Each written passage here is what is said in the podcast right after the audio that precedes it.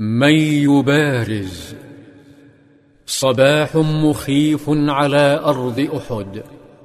يحتشد الوثنيون أرواحا فزعة وقلوبا حاقدة وأحداقا تتسع.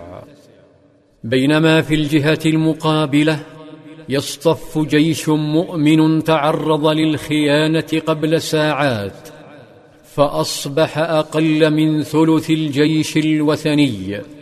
ومع ذلك يميد أفراده من النعاس وكأنهم في نزهة وكأن الأمر لا يعنيهم.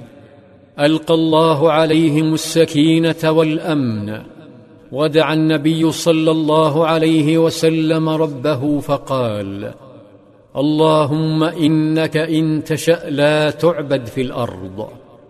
وفجأة تطاير النعاس حين صرخ وثني اسمه سباع بن عبد العزى. هل من مبارز؟ فإذا بحمزة يقبل كالموت فيهتز قلب وحشي وهو يراقبه من بعيد. أقبل يزأر. يمزق معنويات الوثنيين. يصيح يا سباع يا ابن أم أنمار أتحاد الله ورسوله؟ ثم شد عليه فإذا الطاغوت يرتطم بالأرض قطعة لحم تنتفض وشلال دم. مد حمزة يده وانتزع سيف الطاغوت وصار يلوح بسيفين ويصيح أنا أسد الله. غلت الدماء في عروق الصحابة فأحب صلى الله عليه وسلم أن يؤججها فرفع سيفا كالحتف وصاح بجنده من يأخذ مني هذا السيف بحقه ارتفعت الأيدي كنخيل طيبه وامتلأت السماء بالأصوات كلها تقول أنا أنا.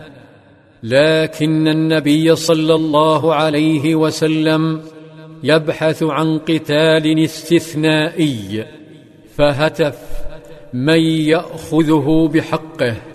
عندها خشي أكثرهم الا يكون بمستوى هذا التحدي النبوي فأحجموا. وإذ بفارس يقبل يمد روحه قبل كفه اسمه أبو دجانة يهتف أنا آخذه بحقه. تل صلى الله عليه وسلم السيف في كف البطل فقبض عليه بقوة وانطلق كالرعب. يشق جموع الوثنيين وهجم الصحابة فتحرك الوثنيون كالسيل لصدهم.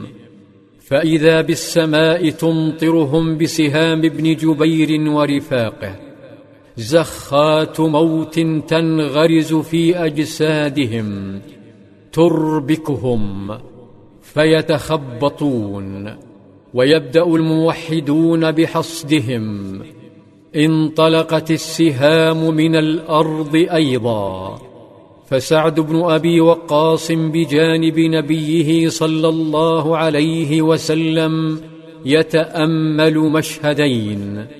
مشهدا أجج حماسه فيقول رأيت بشمال النبي صلى الله عليه وسلم ويمينه رجلين عليهما ثياب بيض يوم أحد وما رأيتهما قبل ولا بعد. ومشهدا أغضبه وثني يمزق المسلمين بسيفه فهتف به نبيه صلى الله عليه وسلم ارم فداك أبي وأمي. فأطلق سعد سهما ليس فيه نصل أسقط الوثني فانكشفت عورته. التفت سعد لقائده ليرى رده فعله صلى الله عليه وسلم فإذا هو يضحك انهارت معنويات الوثنيين حتى تناوب على حمل رايتهم سبعة سقطوا واحدا تلو الآخر وسقطت رايتهم ففر الوثنيون من المعركة.